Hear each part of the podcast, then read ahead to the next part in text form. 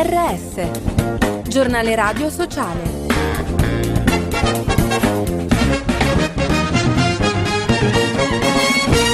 Bentornati all'ascolto del giornale radio sociale in studio Giuseppe Manzo. In ginocchio sarebbero circa 300.000 le persone in Siria costrette a lasciare la propria abitazione a causa del terremoto. Il paese, già devastato da 12 anni di guerra, era già alle prese con una forte crisi socio-economica e un'epidemia di colera.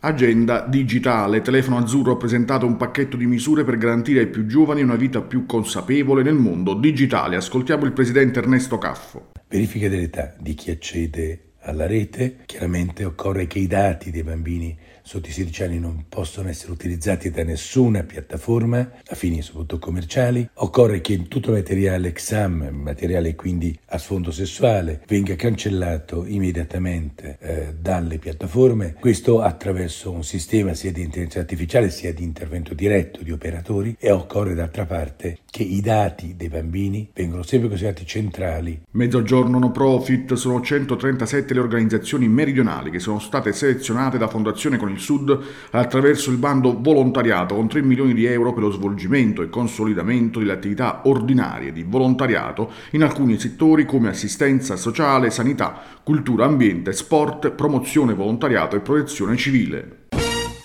A mano armata non si ferma la scia di sangue nella periferia orientale di Napoli tra agguati e intimidazioni. Ascoltiamo Pasquale Leone, coordinatore cittadino di Libera. Questo quartiere vede un copione ripetersi, ripetersi più volte. Da una parte però come risposta c'è una società civile sempre più coesa che cerca di fare fronte comune. Mentre sparavano e ammazzavano un uomo a Viale Margherita nella biblioteca Grazia Deledda a 100 metri dal luogo dell'agguato, i ragazzi avevano uno spazio altrimenti chiuso perché le biblioteche comunali Comune Napoli chiudono alle 15. Una delle poche realtà aperte fino a sera è proprio quella, fino alle 20 e quello è un presidio, è un avamposto. Scena aperta, sono aperte le iscrizioni gratuite ai laboratori di teatro, public speaking, agli incontri di empowerment e alla redazione per produrre una fanzine 2.0 grazie al progetto realizzato nell'ambito del bando della Regione Lombardia Giovani Smart, rivolto ai giovani tra i 15 e i 34 anni nel territorio di Senago e comuni limitrofi che proseguirà fino a settembre, capofila la cooperativa sociale Coinè.